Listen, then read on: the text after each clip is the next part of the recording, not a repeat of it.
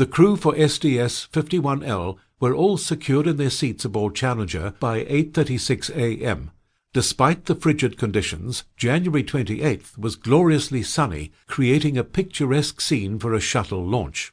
As the final ice inspection was undertaken just after 11 a.m., each astronaut and member of the launch team gave their official go for launch.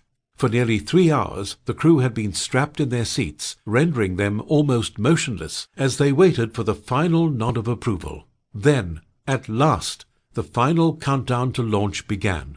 Note, the official launch time is abbreviated T for launch time. T minus 30 seconds NASA announces the 30 second mark in the final countdown procedure. T minus 25. Smith. Remember the red button when you make a roll call. T minus 23. Scobee. I won't do that, thanks a lot. T minus 15. 15 seconds remaining. T minus 6.566. NASA gives the command to ignite Space Shuttle Main Engine 3, SSME 3. T minus 6.446. NASA gives the command to ignite SSME-2, T minus 6.326. NASA gives the command to ignite SSME-1, T minus 6, Scobee. There they go, guys. Resnik. All right. Scobee. 3 at a 100, indicating all three engines had 100% thrust. T plus 0, 11.38 a.m. EST, ignition of the solid rocket booster engines, SRBs. Resnik. All right. T plus one. Smith. Here we go. The force and heat of the engines simultaneously shook icicles free from the launch pad and melted them. Then the shuttle lifted off the pad, up and away, aimed towards the heavens. T plus seven. NASA asked Challenger to adjust its throttle to limit the maximum dynamic pressure, which was a routine maneuver that was executed perfectly. T plus 15. Resnik, expletive, hot. T plus 16, Scobee, okay. T plus 19, Smith. Looks like we've got a lot of wind here today. 51L was indeed facing more dramatic wind shears than any previous shuttle flight.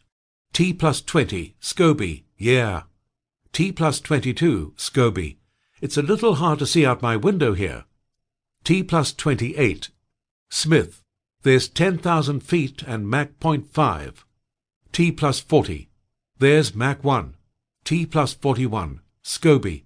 Going through 19,000 feet. T plus 43. OK, we're throttling down. T plus 57. Scobee. Throttling up. T plus 58. Smith. Throttle up. T plus 59. Scobee. Roger. T plus 60. Smith. Feel that mother go. Woo-hoo!